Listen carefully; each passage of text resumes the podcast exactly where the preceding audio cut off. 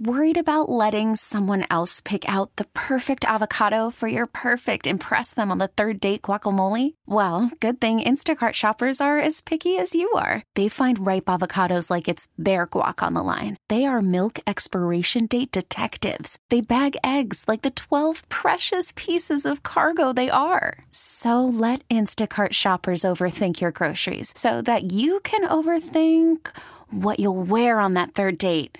Download the Instacart app to get free delivery on your first three orders while supplies last. Minimum $10 per order, additional term supply. We really need new phones. T Mobile will cover the cost of four amazing new iPhone 15s, and each line is only $25 a month. New iPhone 15s? Only at T Mobile get four iPhone 15s on us and four lines for 25 bucks per line per month with eligible trade in when you switch. Minimum of four lines for $25 per line per month with auto pay discount using debit or bank account. $5 more per line without auto pay, plus taxes and fees. Phone fee at 24 monthly bill credits for all qualified customers. Contact us before canceling account to continue bill credits or credit stop and balance on required finance agreement due. $35 per line connection charge apply. Ctmobile.com. America faces a choice. This is Battleground America. Here's Tara Servatius.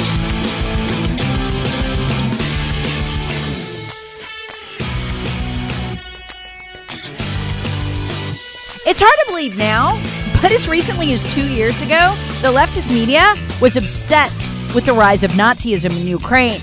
Now, you can't even speak of it. You might even lose your account if you tell the truth about it. But two years ago, everyone was writing about it. From The Nation to USA Today to Reuters. Pull those threads and keep going. And the mystery of why Vladimir Putin is raging through Ukraine, seemingly for no reason. Out of the clear blue, will begin to clear up for you. And the whole thing will begin to make sense. You'll understand the barely checked rage in Putin's voice when he speaks about Ukraine. It seems random, crazy. But without the history, the media is determined to bury a history of Nazism threaded throughout the politics of Ukraine. A history that's in the U.S. media's own archives from as recently as two years ago when everybody was writing about it. With that Nazi history in Ukraine censored and those who try to bring it up canceled on social media, nothing going on in Russia right now makes sense. What if Vladimir Putin isn't lying? What if he is fighting Nazis? What if those Nazis partnered threaded throughout, inseparable from the Ukraine government, committed brutal, bloody atrocities for years on the population of Western Ukraine. Human rights violations, outright murder. What if the Ukraine government, which we're told was so loving and democratic, actually wasn't? What if it was actually genocidal to half the country? None of this, of course, would excuse Putin's bloody invasion of Ukraine. That's not the point of this podcast. The point is to ask the question why was Nazification on the rise in Ukraine? And what was our role in it? The answer to that is jaw dropping.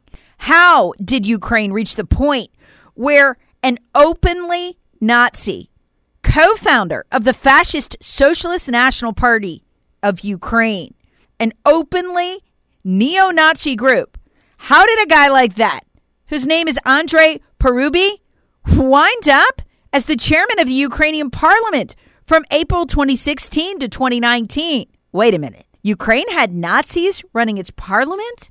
Uh huh. It was a huge problem. And the media was all over it until recently. Like I said, pull this thread and start going back Back when the left wing media was telling the truth about Nazification in Ukraine, was horrified by it, and was even telling the truth about who backed it. That'd be our government for years, in particular the Obama administration. Now, do I have your attention? One of the best sources on this, because I know I'm asking you to believe a lot of things, is this article in The Nation. It's called Neo Nazis and the Far Right Are on the March in Ukraine. It was written in February of 2019. What I like about it is it has so many links that you can follow USA Today articles, articles of the World Jewish Congress and the Simon Wiesenthal Center raising alarm about the leadership in Ukraine and how neo Nazism had taken hold there.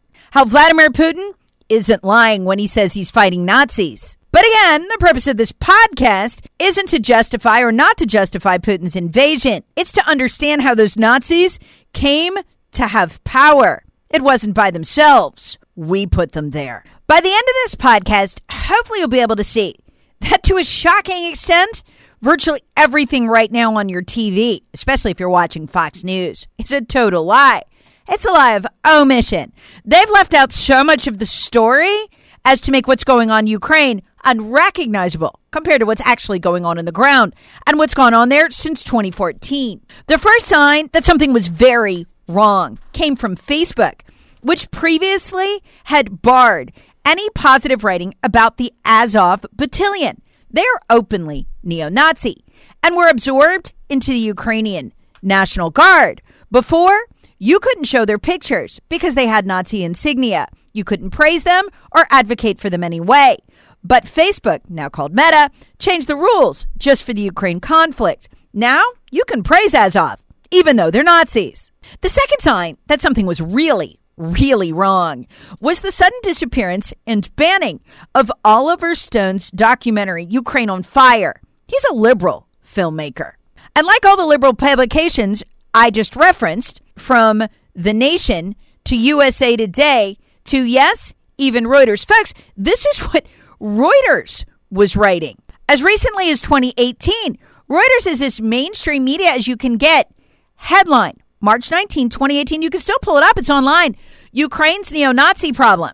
They now all deny there's neo Nazi anything in Ukraine. But pull those articles up, read them, they'll shock you. Then start pulling the threads I did. I started asking why liberal filmmaker Oliver Stone's documentary on Ukraine was pulled from YouTube. Was done in 2016. No one cared if you watched it up till a few weeks ago. Now it's gone. You have to go to Rumble to watch it. Why?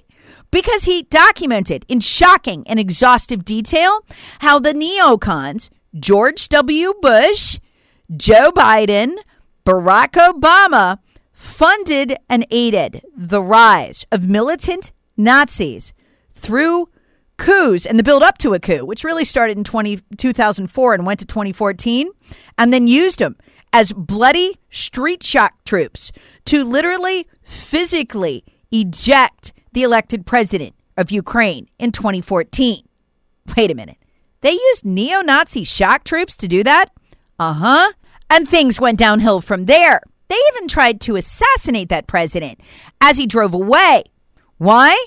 Because he supported peace with the Russian government. Do I have your attention now? But let's go back to the beginning to understand what's going on right now between Russia and the country we now call Ukraine. You got to go back to the 1700s. The people we now call Russians have been killing the people we now call Ukrainians for all that time. They've been fighting each other and so many atrocities on both sides along the way, you can't even keep it straight anymore over who controls that area. This is not new. It didn't start eight weeks ago. But Ukraine is different from just about every other country in the European area for one reason. And it was the reason that Reuters and USA Today and The Nation and all those liberal publications were so worried about back when they were openly speaking about it. Ukraine was the only nation where Nazism never died, where it continued to thrive, alive and well and openly socially accepted after World War II. If you watched Oliver Stone's documentary, and I did twice, and then went and exhaustively pulled all his sources and then looked for others, you would understand this. Ukraine is essentially frozen in time. So is Russia. They're still fighting World War II. Let's start with the biggest lie the illusion that it's the Ukraine people versus Russia. Not true. Never has been. Ukraine is basically two countries. The western part, which is Ukrainian and ethnically different from the eastern part, and the southern part, which is ethnically Russian and Russian speaking. If the two parts are continually forced to be one country, they'll just continue killing each other, as they have for hundreds of years. I laughed when members of Congress from both parties patted themselves on the back for all the guns and munitions they're sending to Ukraine. They're just as likely to be used by Eastern Ukrainians against Western Ukrainians as they are to be used by any Ukrainians against Russia. But they won't tell you that. But let's go back to World War II, when there was fierce fighting between the Russians and the actual German Nazis in the western part of Ukraine. Russia and the western part of Ukraine were at loggerheads then, as they are today. And so when the German Nazis arrived in western Ukraine, they were greeted as liberators. Nazism spread rampantly throughout western Ukraine during World War II because of the alliance between the Nazis and the Ukrainian fighters against Russia. Eventually, Ukrainian fighters who adopted National Socialism and, well, Nazism, anti Semitism, the idea of one pure white race making its home in Ukraine, cleansed of anything else, those ideas, very popular. The Nazis themselves became less popular, though, and the Ukrainian fighters united and ejected them from Western Ukraine. They then were miraculously able to eject the Russians. The Ukrainians had great reason to hate the Soviets. They'd murdered millions of them during the Holodomor, a government created starvation in Ukraine and other parts of the USSR. Worried about letting someone else pick out the perfect avocado for your perfect impress them on the third date guacamole? Well, good thing Instacart shoppers are as picky as you are. They find ripe avocados like it's their guac on the line. They are milk expiration date detectives. They bag eggs like the 12 precious pieces of cargo they are. So let Instacart shoppers overthink your groceries so that you can overthink what you'll wear on that third date. Download the Instacart app to get free delivery on your first three orders while supplies last. Minimum $10 per order, additional term supply. T Mobile has invested billions to light up America's largest 5G network from big cities to small towns, including right here in yours. And great coverage is just the beginning. Right now, families and small businesses can save up to 20% versus AT&T and Verizon when they switch. Visit your local T-Mobile store today.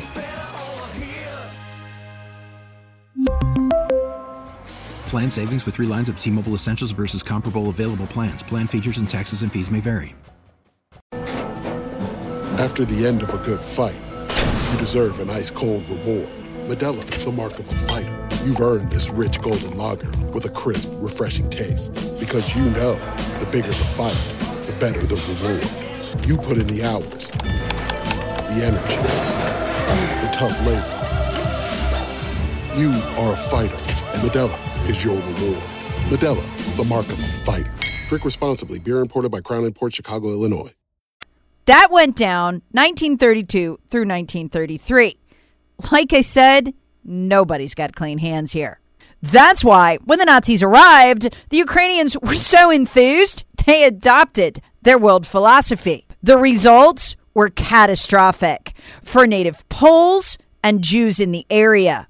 The Ukrainian led OUN, Organization of Ukrainian Nationalists, would partner with the Nazis to kill 150,000 to 200,000 Jews, Russians, gypsies, and political dissidents before they kicked the Nazis out. They did this under the leadership of Stefan Bandera. We'll be talking about him more later. He's still very popular in Ukraine. In 1943 and 44, in two days, they killed 35,000 Polish people and Jews. So, Western Ukraine under Soviet Russia, the Nazis, and then under Bandera and the Ukrainian led OUN was a scene of absolute mass murder that scars it today. For its size, it's one of the most genocidal regions on Earth. And the two sides today still hate each other. The idea of united Ukraine fighting behind the Zelensky guy, who's a television actor, the idea that the billions of dollars of weapons that Congress is giving these people will be used to buy weapons they'll turn on the Russians? Laughable. Just as likely, they'll turn them on each other. They've killed each other for so long, the bloodlust is so deep, it'll never end. The United Democratic Ukraine portrayed from your television set doesn't exist. Here's why. Everywhere else on earth, Nazism became a thing of shame, but not in Ukraine, because our CIA protected Ukraine's mass murdering Nazis in the East. Because they were useful to us during the Cold War. Oliver Stone's documentary has the best, most concise summary of this that I've found. The Nuremberg trials of 1945 and 1946 brought the political, economic, and military leaders of fascist Germany to justice and revealed to the world the monstrous face of Nazism and the crimes they committed. But the Ukrainian Nazis were spared the same fate, and some were even granted indulgences by the CIA. By 1954, the agency excused the illegal activities of the OUN security branch in the name of Cold War necessity. In 1949, Mykola Lebed, the man responsible for the massacres in Volhynia, was moved to the United States, where he died in 1989 without ever being investigated or pursued as a war criminal. The CIA moved to protect Ukrainian nationalist leader Mykola Lebed from criminal investigation by the Immigration and Naturalization Service in 1952. All of this is easily verifiable. It's almost even understandable. As horrific as Nazis were, the CIA, as it explained in its own memos, had to pick the lesser of two evils. We were in the middle of the Cold War. The question, though, is what's our excuse now?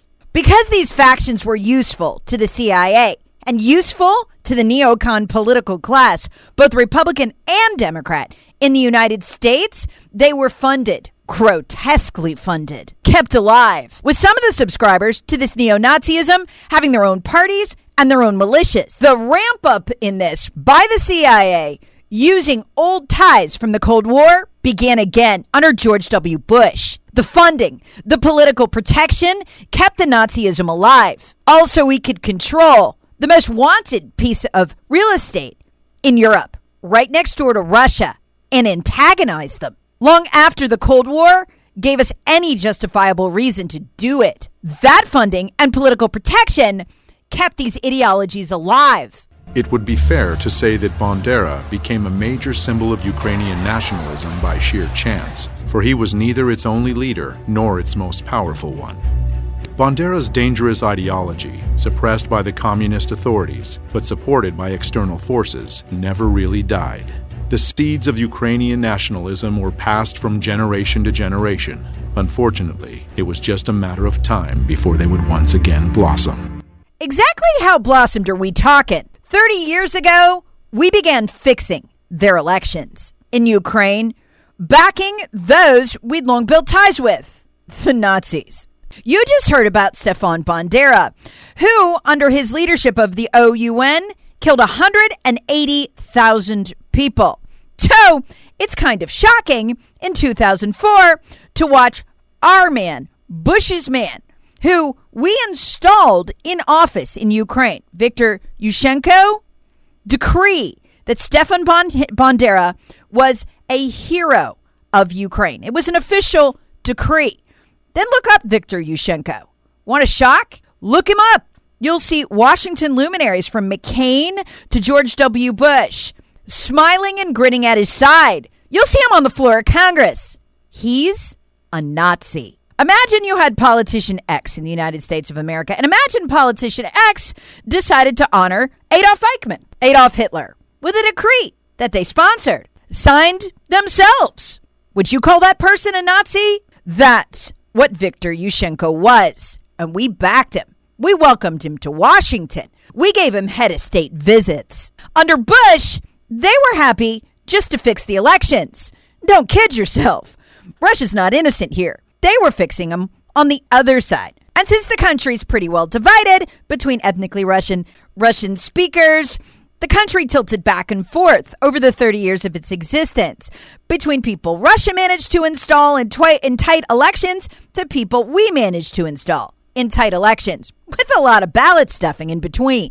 Things wouldn't turn violent, though, until the Obama administration came into office. George Bush's Nazi, Viktor Yushchenko, was so corrupt, he was thrown out of office. You remember the guy who honored the mass murderer, Stefan Bandera? And ethnically Russian Viktor Yanukovych, a Russian sympathizer, obviously, took office. Obama's administration decided that couldn't stand, and they pumped an ungodly sum of $5 billion alongside George Soros into Ukraine to install their Nazis back into power. Enter Victoria Nuland, the ultimate uniparty neocon. She was George W. Bush's NATO ambassador and Barack Obama's spokesperson for the State Department. Then promoted by Barack Obama to Assistant Secretary of State for European and Eurasian Affairs. What makes this woman so valuable to the Uniparty?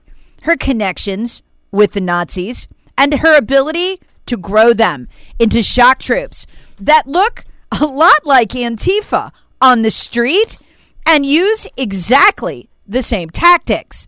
The State Department partnered with the CIA in this, and they turned things violent in Ukraine by infusing $5 billion into that country.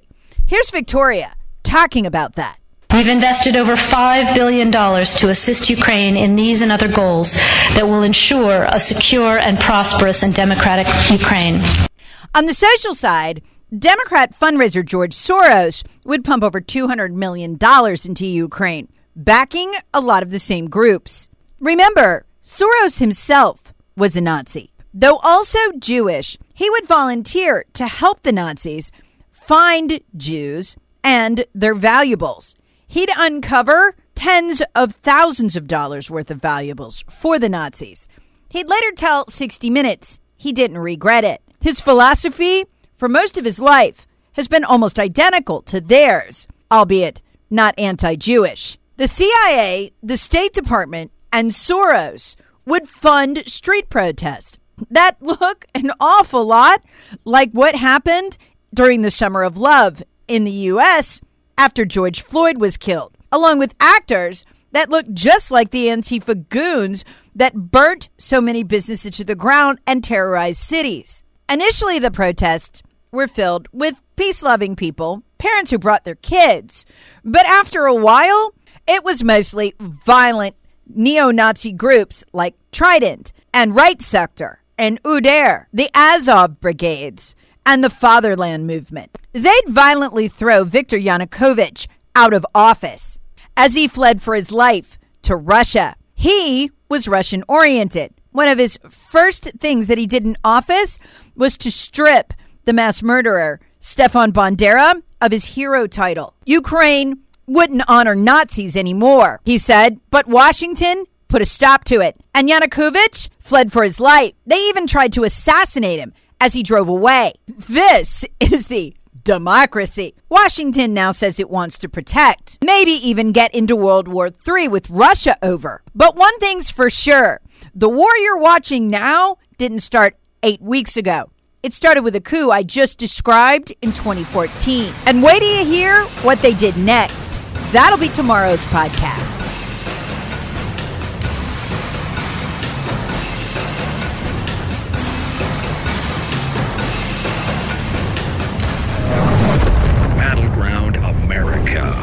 Servatius. Please subscribe on the Odyssey app or wherever you get your favorite podcasts. Share with friends, family, and other free thinkers. Thanks for listening.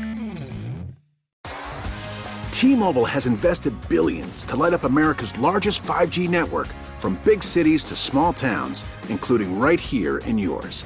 And great coverage is just the beginning. Right now, families and small businesses can save up to 20% versus AT&T and Verizon when they switch. Visit your local T-Mobile store today.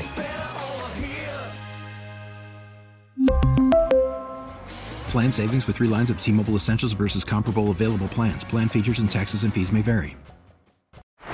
Baseball is in full swing. NBA playoffs are heating up, and your NFL team is gearing up for training camp. Listen to the latest on the teams you love here on the Odyssey app. The biggest sports radio stations in the country, providing unrivaled local coverage of their teams, all in one place. Exclusive interviews with players, coaches, and team executives, streaming live and always available on demand. Stay in the know with your favorite teams right here on the Odyssey app.